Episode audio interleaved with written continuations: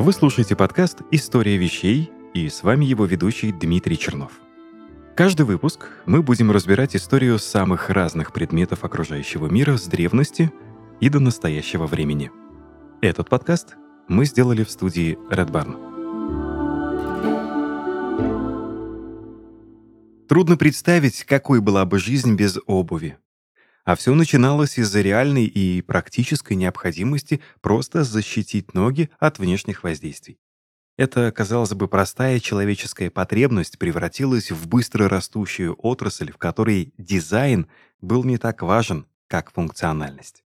Хотя основные качества обуви остались неизменными, оглядываясь на долгую и интересную историю обуви, можно увидеть, что цвета, материалы и дизайн действительно менялись. Раньше, например, обувь шили мастера. Но сегодня они являются лишь частью целой фабричной индустрии, зарабатывающей ежегодно огромные деньги.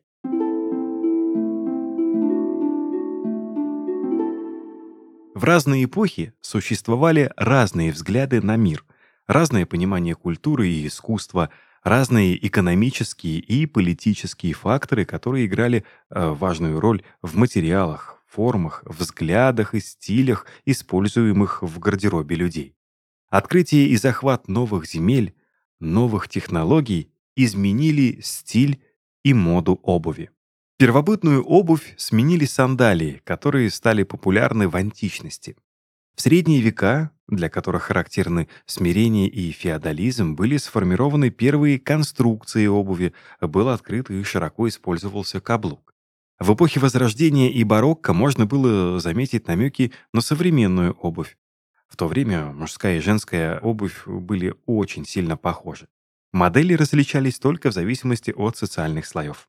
Кроме того, в средние века, когда существовал феодализм, общество было разделено на классы, которые носили разную одежду и обувь.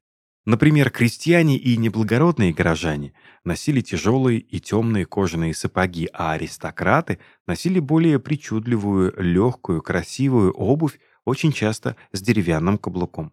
Принты, орнаменты и другие элементы декора носили только знатные люди.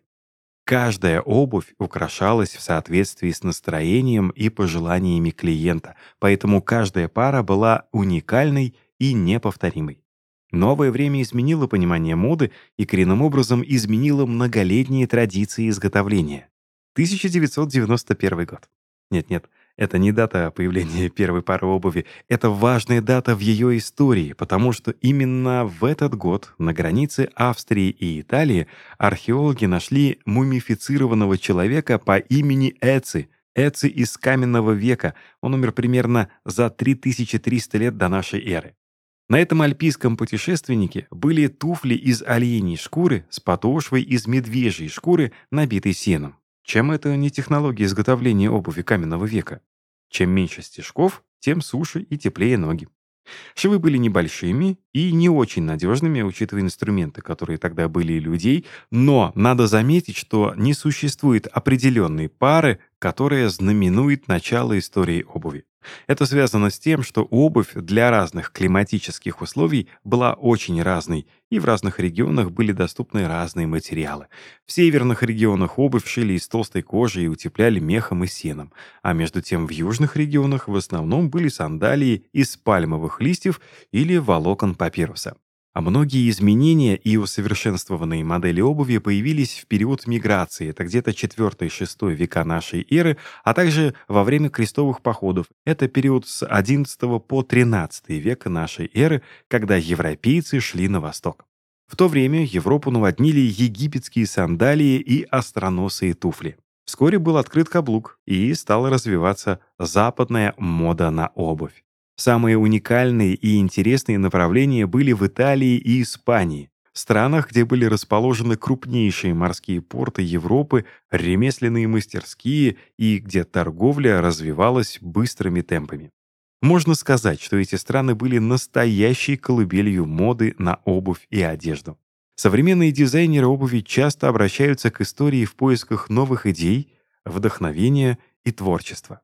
Способы изготовления обуви, пошив конструкций, стирка, обжиг и покраска кожи практически не изменились с XIX века. А теперь давайте посмотрим на моду и тенденции обуви в разные исторические периоды. Начнем с античности. Мы перемещаемся где-то в 1250 год до нашей эры.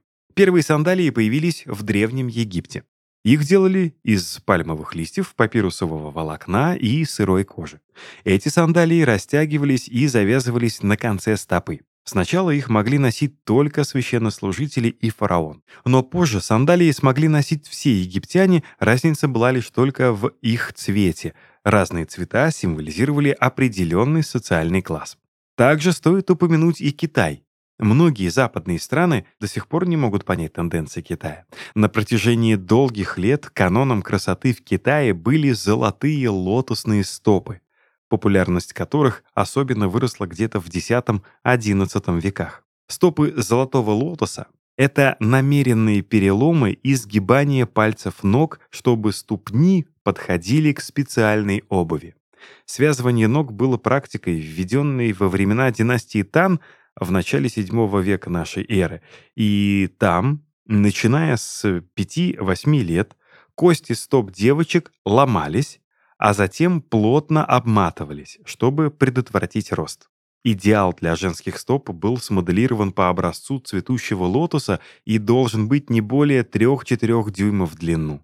Девочки с крошечными, сильно изогнутыми ступнями ценились как главные красавицы для брака. Но из-за такой уродливой практики многие из них едва могли ходить. Эти крошечные ножки были украшены изящными туфлями из шелка или хлопка и были богато расшиты. Китайских женщин из высших слоев общества часто хоронили с множеством пар такой обуви. Кстати, подобная практика просуществовала в Китае вплоть до начала XX века. Далее мы следуем в классическую античность, которая восходит к греческому и римскому периодам культуры, когда, собственно, и началось процветание производства обуви. Фрагменты развития и эволюции сохранились в живописи и рисунках. Первой и одной из самых популярных греческих и римских моделей обуви были сандалии. В отличие от египетских, эти сандалии были длинными, доходили где-то до середины колен и имели множество шнурков. В этих странах обувь не делилась на мужскую и женскую, все носили ее одинаково, но все-таки были некоторые правила. По-гречески сандалии могли носить только свободные граждане, которых легко было отличить от рабов. А в Древнем Риме одежда и обувь были символом власти и цивилизации, поэтому обувь носили в соответствии с положением человека в обществе и его социальным статусом. Например, сандалии могли носить римские солдаты. В средние века, которые некоторые считают темными, появились э, другие тенденции. Именно тогда придумали каблук и сначала этот каблук носили только мужчины. Тогда же появились и остроносые туфли. А в начале Средневековья в Центральную Европу из Пиренеев попали эспадрильи. Эти туфли были сделаны из джутовой ткани, были легкими и удобными, но их нужно было носить в более теплом климате, поэтому до Северной Европы эспадрильи не дошли. В письменных источниках эспадрильи впервые упоминаются в 1322 году. Более того, стоит заметить, что отдаленно похожая на эспадрилье обувь существовала даже до нашей эры, а само название «эспадрилье» происходит от французского слова «эспадрилес». В Испании их именуют «эспартенас», а в автономном сообществе Каталония «эспарденес». Во всех этих терминах содержится прямое указание на растение эспарто, волокна которого и использовали для изготовления веревок – укладывавшихся затем в виде подошвы. Эспадрильи, аналогичные современным, появились в 20 веке. К джутовой подошве стали добавлять резиновые накладки для большей влагостойкости и долговечности. Кстати, к числу любителей эспадрильи относились Сальвадор Дали, Грейс Келли, Джон Кеннеди, Ив Сен-Лоран и некоторые известные другие люди. Однако до 30-х годов 20-го столетия эспадрильи считались простецкой обувью бедняков. А сейчас э, они считаются больше такой неформальной обувью. Носки с эспадрильями надевать было не принято. А отличной парой к этой обуви станут шорты, легкие льняные или хлопковые брюки, а также летние джинсы, футболки или рубашки пола. Но это обувь с юга.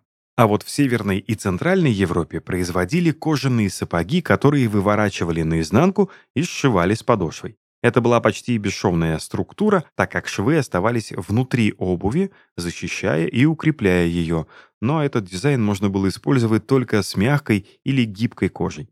Преимущество таких сапог было в том, что их можно было носить в разное время года, добавив немного сена или меха внутрь обуви в холодный период. В готический период процветала необычная обувь с длинными заостренными кончиками, и называлась она пулены. И иногда носки этих туфель достигали полуметра. А все потому, что длина наконечника говорила о статусе хозяина. Я вспоминаю фильм Георгия Данелли «Кинзазак», да, все мы помним, там царила цветовая дифференциация штанов, а здесь вот длинные носы. Название обуви «Пулены» связано с тем, что ее носила делегация польской знати, которая посетила Анну, жену английского короля Ричарда II. Название «Краковые» обозначало обувь в целом, а «Пулены» — туфли по польской моде, ну, то есть длинный носок. Некоторые из этих туфель были настолько длинными, что их нужно было привязывать к ногам специальными шнурками, чтобы можно было нормально ходить. А особенные модники в XVI веке соединяли кончики носков в пулен с серебряной цепочкой с отворотами башмаков и подвешивали на них маленькие бубенчики. Чтобы носки пулен длиной до 60 сантиметров не мешали ходьбе, в них клали китовый ус и подвязывали тесьмой. Эта обувь шилась из разных материалов, в том числе из бархата, а украшалась она причудливыми элементами. Их носили и мужчины, и женщины, но особенно их любила молодежь за счет относительной дешевизны и простоты изготовления. Просто само изготовление занимало порядка 5-6 часов, плюс еще несколько дней уходило на проклейку обуви.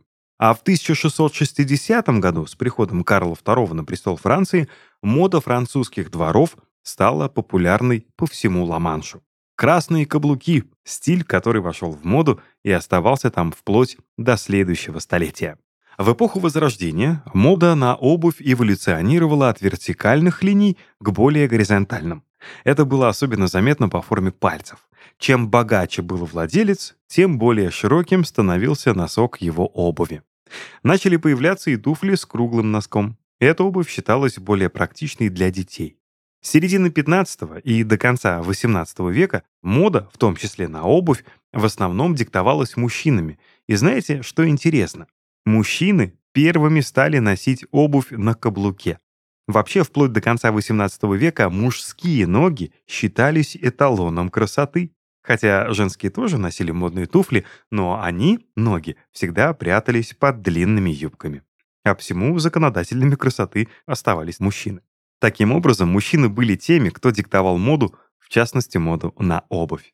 В период Возрождения европейские короли часто носили туфли на очень высоком каблуке, чтобы продемонстрировать свое превосходство. Кроме того, они могли спокойно ходить прямо по лужам, так как их каблуки достигали 30 сантиметров. Стоит заметить, что типы модной обуви, которую можно и не следует носить, обычно диктовали монархи. Некоторые законы были полным безумием. В Англии Генрих VIII сделал популярными туфли с широкими завязками. Он издал закон, согласно которому обувь должна быть 6 дюймов в ширину. Якобы причина в том, чтобы прикрывать его ноги, которые были поражены подагрой. А Людовик XIV, например, также известный как Король Солнца, был очень невысокого роста, из-за этого он сделал туфли на высоких каблуках популярными и обязательными для мужчин. Остроносые туфли постепенно заменили обувью, называемой утиным клювом, а это обувь с широким квадратным носом. Тогда же стали популярны чоппины или пьянелли. Это самая необычная женская обувь на толстой подошве, которую было ну просто невозможно носить. Сделанная с очень высокой деревянной платформой, эта обувь защищала платье от грязи и уличной пыли. Она была очень популярна в Венеции и носили ее знатные женщины и куртизанки. Размер чопинов соответствовал статусу их владелицы. Если платформа была очень высокой, это означало, что у дамы высокий социальный статус. Только вдумайтесь, высота подошвы могла доходить от 50 сантиметров до 1 метра. И стоит ли говорить, что хозяйки этой обуви без поддержки со стороны не могли сделать и шага? По утверждению итальянского историка Андреа Вианелла, В XVI веке границей между тем, что достойно восхищения, и тем, что позорно, а также между приличным и недопустимым поведением или образом жизни могли стать несколько лишних сантиметров платформы на туфлях. Кстати, Чопины упоминаются даже в «Гамлете» Уильяма Шекспира. Вот вам небольшая цитата. «Клянусь владычицей небесной, ваша милость ближе к небу, чем когда я видел ее в последний раз на целый каблук, а в оригинале на целый чопин. А еще чопины были инструментом, который держал дома женщин, чтобы они не слонялись по городу и не разрушали свою нравственность. Еще один любопытный факт. Примерно до 1800 года большая часть кожаной обуви производилась без различия для левой и правой ступни. В 17 веке мужчины стали носить сапоги с идущими от них причудливыми носками. Больше внимания на обувь стали уделять и женщины. Именно поэтому обувь в стиле барокко, которая ранее была более скромной, теперь имела разнообразную вышивку и некоторые декоративные элементы. На смену барокко пришло рококо, это позднее барокко, а главный акцент этого стиля — пряжка и каблук, заменивший шнурки. Пряжки делали в основном из латуни, серебра или стали, и их могли украшать драгоценными камнями. Самые красивые и дорогие туфли с пряжками носили самые богатые люди, что привело к появлению термина «на высоком каблуке». Так обозначали очень богатых и влиятельных людей. И только в начале XIX века мужская и женская обувь стали различаться по фасону, цвету, каблуку и даже форме переда. В эпоху Наполеона популярной и элитной стали считать тканевую обувь, между тем сложилась классическая высота каблука мужской обуви 2,5 см. Так что эпоха, когда мужчины носили каблуки выше, чем женщины, подошла к концу. Однако самый большой прорыв в производстве обуви произошел во время промышленной революции. Запомните это имя – Ян Эрнст Мацелегер. Он разработал метод изготовления обуви, который позволял делать около 700 пар в день. Сын голландца и чернокожей суринамской мапы, Мацеллингер начал работать моряком на торговом судне в возрасте 19 лет и примерно через 6 лет поселился в Лине, где нашел работу на обувной фабрике. На заре обувного дела обувь шили в основном вручную. И для правильной подгонки ноги покупателя должны были быть дублированы по размеру и по форме путем создания каменной или деревянной формы, называемой последней, по которой размер и форма обуви как раз и определялись. Поскольку наибольшую трудность при изготовлении обуви представляла ну, фактическая сборка подошвы и верхней части обуви, требовалось большое мастерство, чтобы закрепить и сшить два этих компонента вместе. И считалось, что такую сложную работу можно выполнить только умелыми руками человека. В результате этот этап еще не был механизирован. Свою первую автоматизированную модель – Ян Эрнст построил из деревянных коробок для сигар, резинки и проволоки. Через два года его прототип был готов, а вскоре получен патент на изобретение. Мацеллингер совершенствовал свое изобретение до тех пор, пока оно не могло производить до 700 пар обуви в день, а это значительно больше, чем могли сделать 50 самых опытных мастеров вручную. Цены на обувь упали почти вдвое, благодаря чему качественные туфли впервые стали доступны для большего числа людей. И, наконец, с середины XIX века обувь стала выпускаться отдельно на правую и левую ногу. В то же время стала расти популярность обуви на шнурках, и это после того, как американцы научились ламинировать их кончики.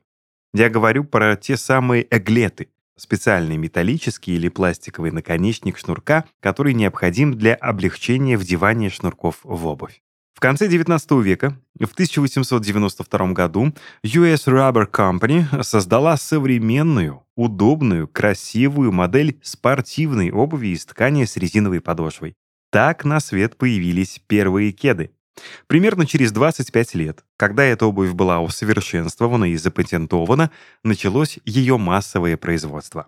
Так что с середины 40-х годов, можно сказать, закончилась эра леди и джентльменов. Появились такие понятия, как комфорт, стиль, импровизация и креативность. Дешевое сырье, яркий стиль жизни изменили образ джентльменов и дам. Пришла модная, постоянно меняющаяся яркая обувь, ну и, конечно же, не последнюю роль здесь сыграли публичные персоны. Например, группа Битлз сделали популярной обувь Челси. Актриса Одри Хепберн сделала популярными туфли на каблуках, а с увеличением числа работающих женщин стали меняться и тенденции обуви на каблуках. Платформы, популярные в 70-х и 80-х годах, утратили свою популярность и в 90-х были заменены туфлями на низком каблуке. Ну и, конечно же, первым шагом к обувной революции стало изобретение спортивной обуви. Кроссовки прошли долгий путь. В конце 18 века люди уже носили туфли на резиновой подошве, называемые кедами, об этом я говорил, но они были довольно грубыми. Во-первых, не было правой или левой ступни. Во-вторых, только в 1892 году были изобретены первые резиновые кеды.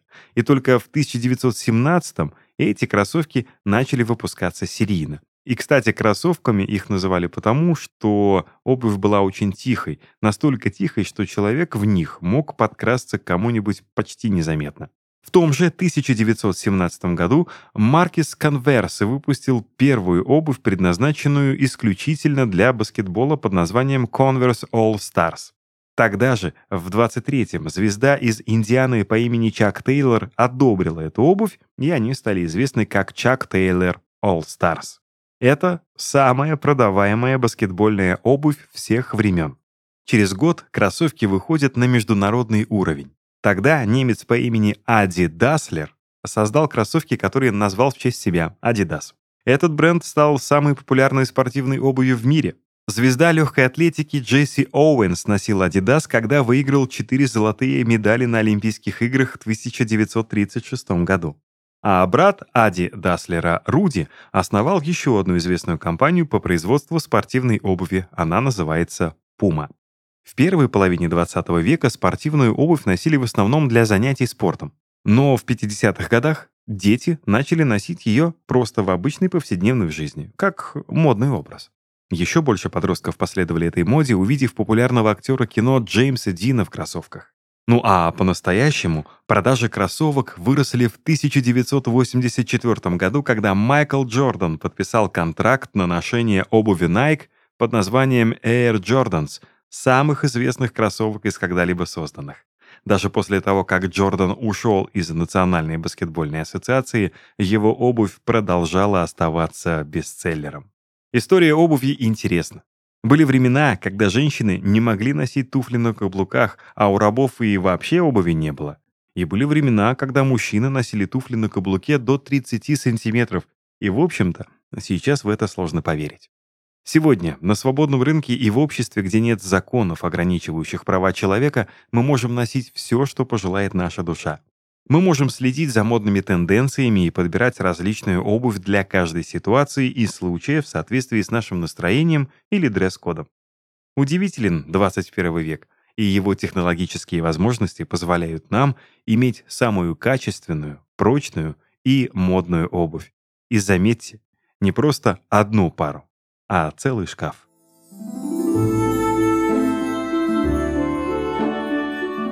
Это был подкаст «Истории вещей» и его ведущий Дмитрий Чернов.